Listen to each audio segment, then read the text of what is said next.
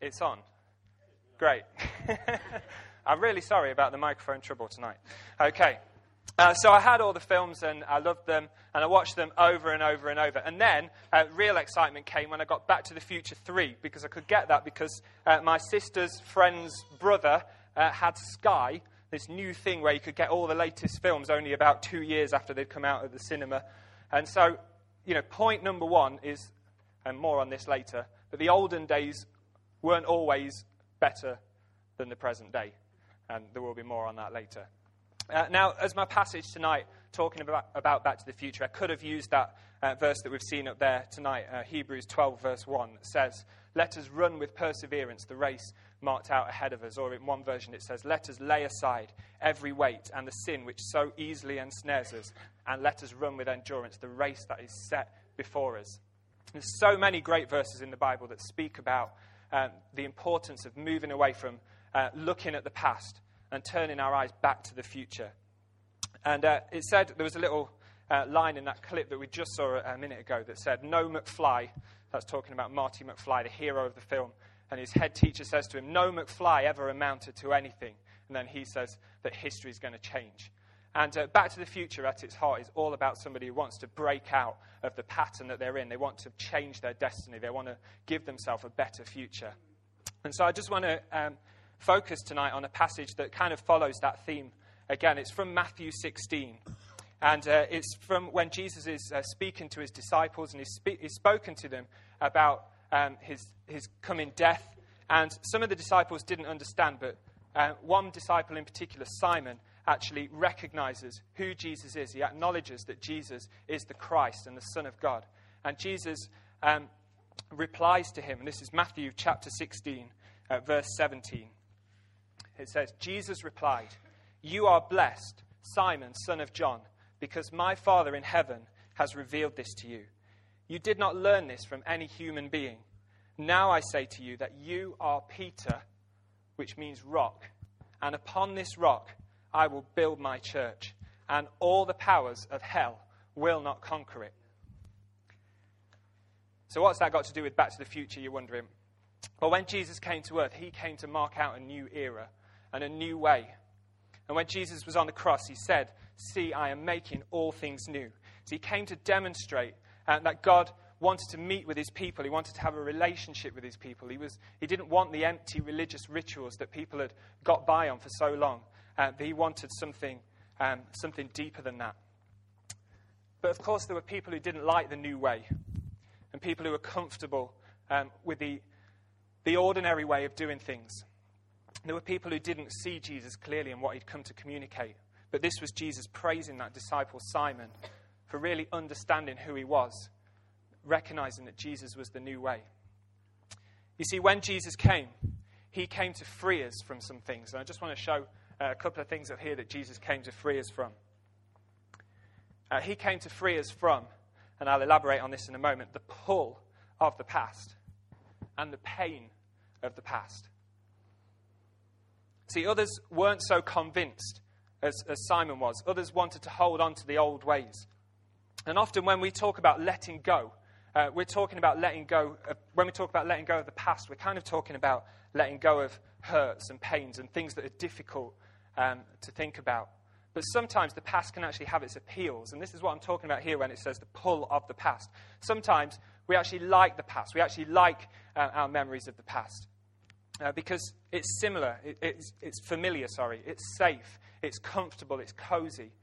And when, in comparison, we can look at the future and it can seem scary and uh, unnerving and uncertain. And that's when we become victim to the pull of the past. And Simon Peter had broken out of that because he was recognizing what, who Jesus was and what he'd come to bring. I just want to read about um, somebody or a couple of people who um, were pulled in by the past. Uh, in 1985, Malcolm Forbes, the American publisher, paid $156,450 for a bottle of Chateau Lafite 1787. That's a bottle of wine for anyone who's not an expert. This made it much too valuable to drink, so he put it on display in a special glass case. Unfortunately, the spotlights that artfully lit the precious bottle caused the ancient cork to shrink and it fell with a $156,000 splash into the bottle. Even worse was the fate of an 18th century Chateau Margaux, reputed to have been once owned by the American president Thomas Jefferson and valued very precisely at $519,750. While showing off his acquisition at a New York restaurant in 1989, William Sokolin, a wine merchant, accidentally knocked the bottle against the side of a serving cart and it broke in an instant, converting the world's most expensive bottle of wine into the world's most expensive carpet stain. And the restaurant manager dipped a finger in the wine and declared that it was no longer drinkable anyway. Some people there wasted a lot of money trying to cling on to something that should have stayed in the past. And you know, if we become so obsessed by the good things that were in our past, then we can begin to waste away our present and lose sight of our future. You see, there may be things that are in our past that you know we can look back to as being the highlight. And there may be people here tonight who, who are perhaps in this situation where you look back and you can see that um, you know the kind of pinnacle of, of your life perhaps is behind you. Perhaps you see it that um, a, a, past situation that you were in. It might be a, a circle of friends that you were once in. It might be a relationship you were once in. It might be a job or a house or a school or even a church you were in. Perhaps you're looking back to uh, this church before we started playing space hopper races in the church. I don't know. But uh, Isaiah 43, uh, verse 18 says, Forget the former things. Do not dwell on the past. See, I am doing a new thing. Now it springs up. Do you not perceive it? I am making a way in the wilderness and streams in the wasteland. You see, circumstances change. We go through seasons in our life. But God is still God in all of those seasons. And perhaps the changes come in your life because God wants to do a new thing in you. Perhaps He wants to give you an opportunity to broaden your horizons, to look out uh, more. Perhaps He wants to give you an opportunity to grow as a person, to develop a greater character, to, uh, to develop new skills and new abilities. And perhaps to develop more confidence and strength than you could have done if you were in that old situation See, again, the olden days weren't or aren't always better than the present day. And again, more on that later. So, just very briefly, and I'm not going to dwell on this for long, but the pain of the past can come in forms of you know, hurts that have been inflicted on us by other people. Anyone ever been hurt before? Let's just have a show of hands for that. Anyone ever been hurt before? Okay, and a bit more of a tough question. Anyone ever hurt anyone before? Okay, yeah, I think that would be all of us, wouldn't it? Because the pain of the past can be caused by uh, mistakes that have, that have uh, been inflicted upon us, and sometimes it can be uh, caused by mistakes that we've made ourselves. But it's simple, simple to say that God can move us past both of those things. In Psalm 103, it says, For as high as the heavens are above the earth, so great is his love for those who fear him. As far as the east is from the west, so far has he removed our transgressions, our sins from us. So if God has moved us away from them, we need to not keep going back to them. We need to not cling on to the pain of the past, and whether that's pain that we've caused or other people have caused. Now, I don't want to spend too long talking about this here because, you know, I don't want to dwell in the past, and I want us to uh, get on to speaking about the future. But as I do so, and as I speak about the future, then hopefully it will cover uh, some of these things as well. Because, you know, we want to be people who have our eyes fixed firmly on the future. That doesn't mean that we ignore the past and pretend it never happened. So if somebody says to you, Did you have a good week last week? You don't look at them blankly and say, oh, I don't know what you're talking about. last week, I don't know what you're on about. You know, and if your boss says to you, you know, remember last Tuesday when I asked you to, you know, get that report on my desk, you can't sort of turn to them and say, Isaiah 43:18, forget the former things, do not dwell on the past. And anniversaries as well, it's not an excuse to forget about those. Please remember your anniversaries. But, you know, we acknowledge and at times we celebrate what's happened, what's gone before us. We need to treasure our memories and, you know, we need to constantly live our lives in such a way that we're creating great memories. You know, as a family in our, in our home, uh, we love to have photographs around us to remind us of some of the great times that we've spent together. You know, and it's great to create memories and to do those things, but we don't want to get stuck in the past. We don't want to live there we need to have our eyes fixed on the future. So, what does the future have to offer us? Uh, let's just have a look at here. The future offer, offers us possibilities and it offers us promise. And so I just want to talk about the possibilities of the future for a moment. Um, see, possibilities, uh, there are possibilities in the future because, you know, it hasn't happened yet. So we can shape it, we can make it, uh, we can create it, we can do something about it. The past has already gone, so there's nothing we can do about that. Um, but we're standing, where, whatever time we're in, whether it's, you know, tonight, whether it's tomorrow morning, whether it's three weeks' time, we're standing with the past behind us and the future ahead of us. And all we can ever do at each point is to look to the future and set our minds and set our eyes on that. And so, um, this might not be a particularly um, seamless link, but talking about possibilities of the future, I want to talk to you about germs for a moment. Is that okay? Anybody here an expert on germs? Okay. Well, I just want to, I just want to read something uh, from a book that I was uh, reading recently um, about the germs that are around in your homes. Um, are you all looking forward to uh, going to bed tonight?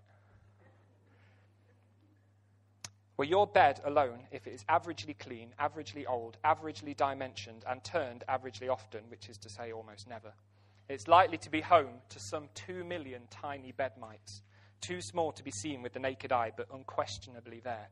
If, it has been calculated that if your pillow, so I you to think about your nice comfy pillow now, is six years old, which is the average age for a pillow, one tenth of its weight will be made up of dead skin. Are we all looking forward to going to bed tonight?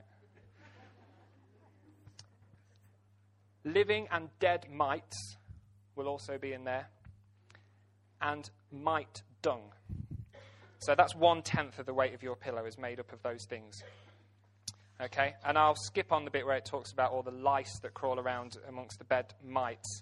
Okay, and uh, I just want to um, uh, just to talk about a little survey that was done about the uh, the cleanliness of, of uh, the average home. And this guy did a survey, and he measured bacterial content in different rooms in various houses, and found that typically the cleanest surface of all in the average house was any ideas? The toilet seat. That is because it's wiped down with disinfectant more than any other surface. By contrast, the average desktop has five times more bacteria living on it than the average toilet seat. The dirtiest area of all was the kitchen sink, uh, with the kitchen dishcloth being the dirtiest item in most homes. And then it's used to wipe it on, wipe the counters, uh, to wipe um, the dishes, to wipe your children's faces. Um, so you're spreading that all around. See, anyone get the idea that sometimes we're looking for germs in the wrong places? okay. Um, well, this does have a link, I assure you. Okay, because uh, you see, some people thought that Jesus was looking in the wrong places for things.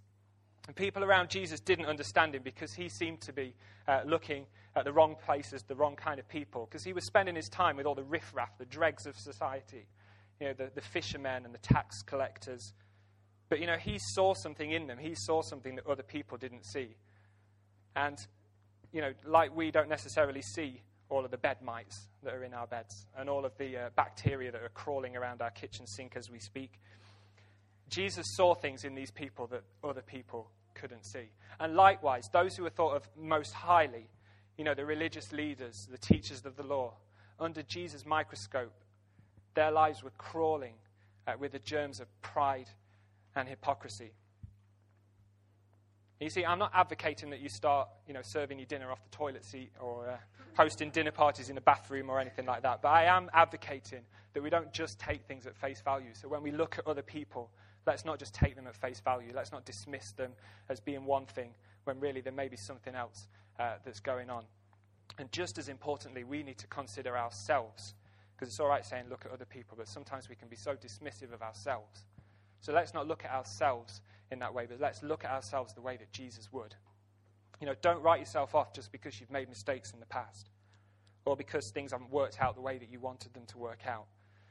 Because just like that microscope, Jesus sees things very differently. Now, we as people, we tend to judge other people by the past or judge ourselves by our past. You know, we look at what's gone before, we look at the experiences that we've had, or we look at the experiences that other people have. If you're going for a job, people look at what you've done in the past, they will look at your CV. But you know, looking back at this passage uh, in Matthew 16, Jesus was very different. He wasn't looking uh, at their CVs. He wasn't uh, looking at the mistakes that they'd made, but he looked at their future and he looked at their potential.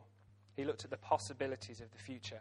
So when Jesus' disciple Simon recognized that Jesus was the Son of God, Jesus replies to him, You are blessed, Simon, son of John, because my Father in heaven has revealed this to you.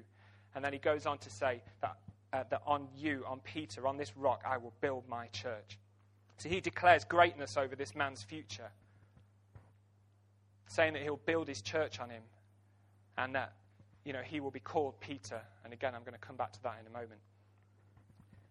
And the amazing thing is that it wasn't just the, the past sins uh, that Jesus ignored, because, you know, obviously Peter was just a human being and he committed many sins, just like we all have.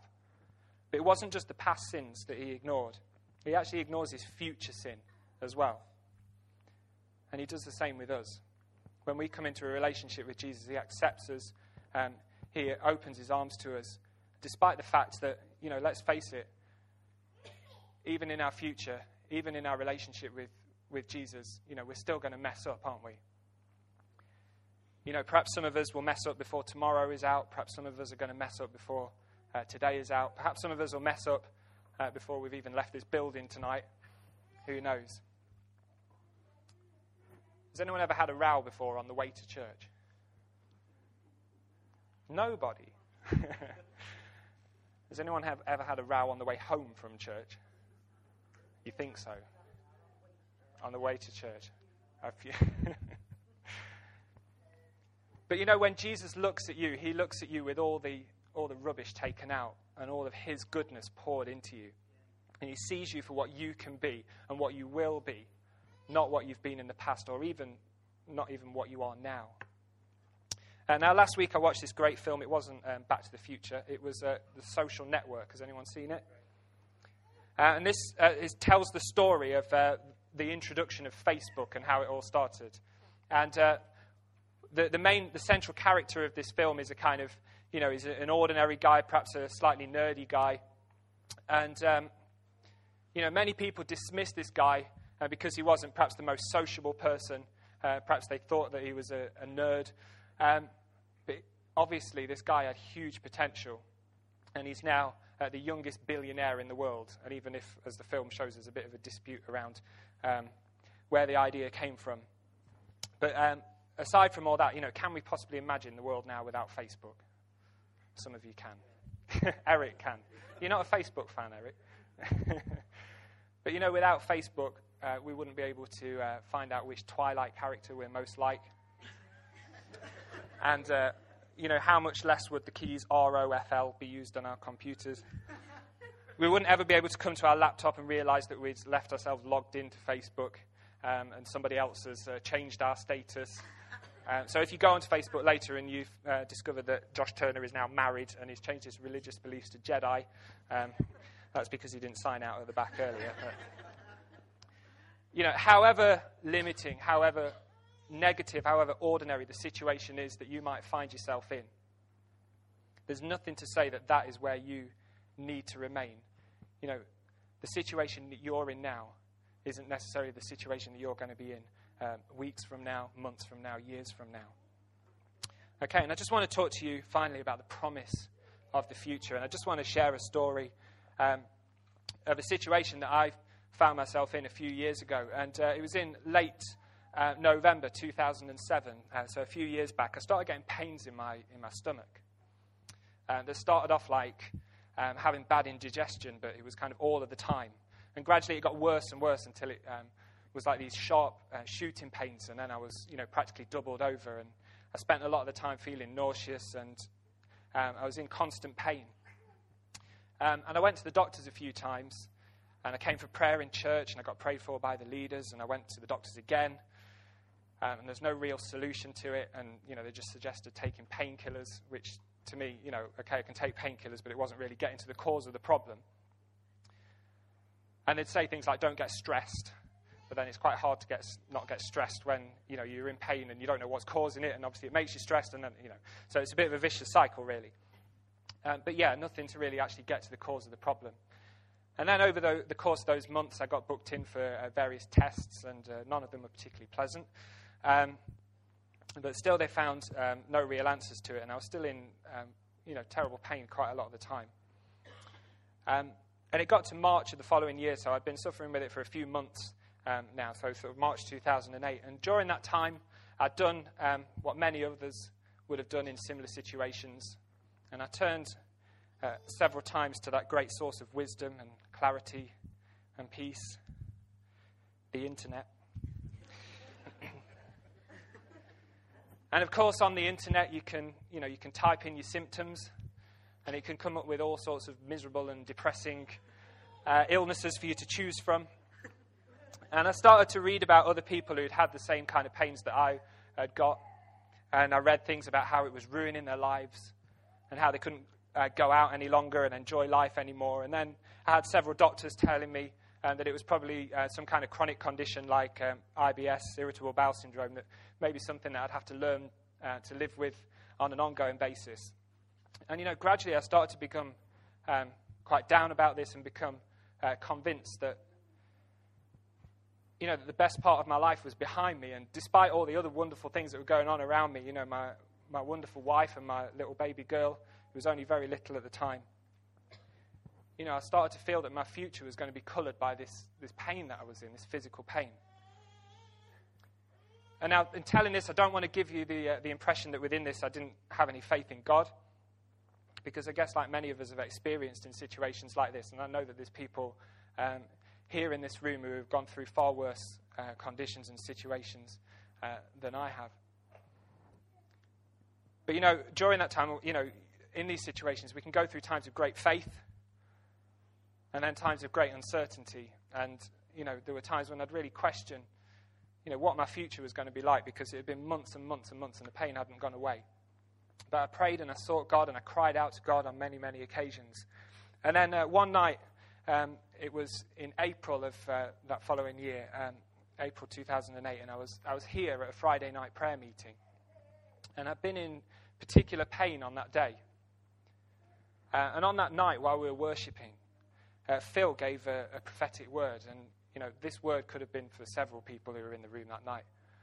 Um, I don't know. But he, he said, God wants to say that your best days are in front of you and not behind you.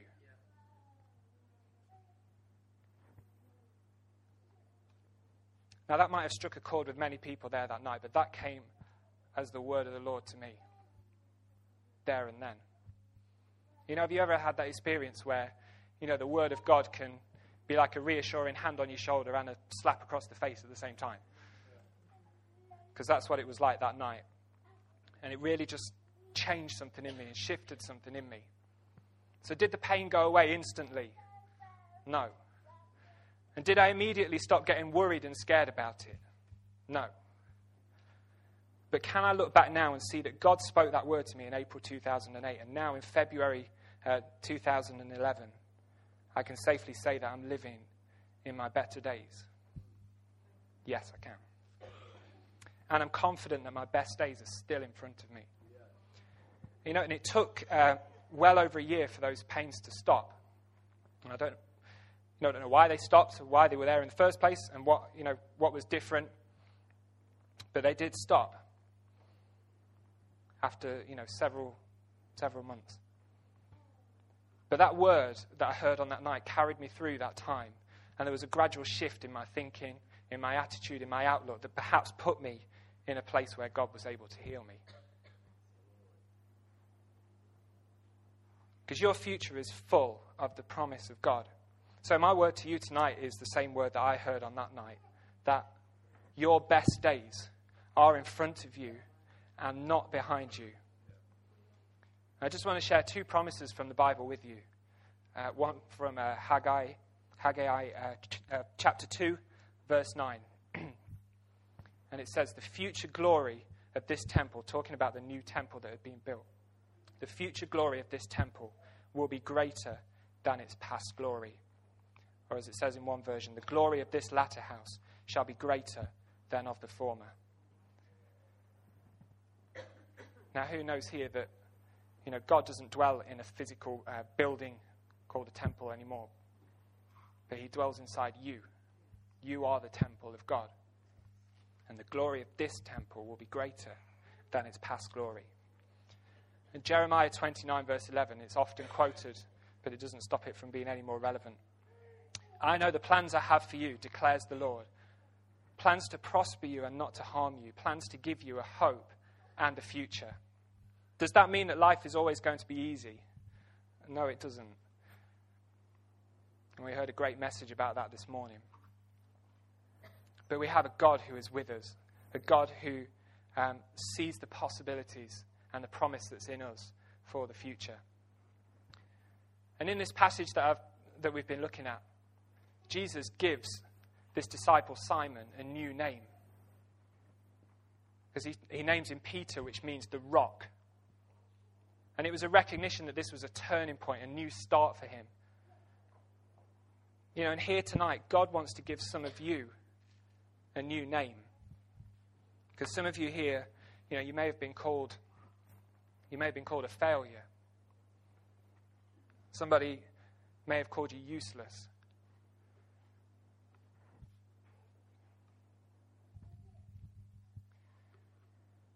I don't know whether this is a word for somebody, and you know these things can be uh, spoken about lightheartedly and jokingly, but you know sometimes these things can really get to us. But um, there may be somebody here who's who's being called old, or start to think of themselves as too old. But I just want to say to you that God still wants to use you and do great things with you. And your best days are in front of you and not behind you. Because we serve a God who is able to do more than we could possibly ask or hope or imagine. So let's not be limited by our own understanding, but let's open ourselves up uh, to the possibilities and the promises that God has for our future.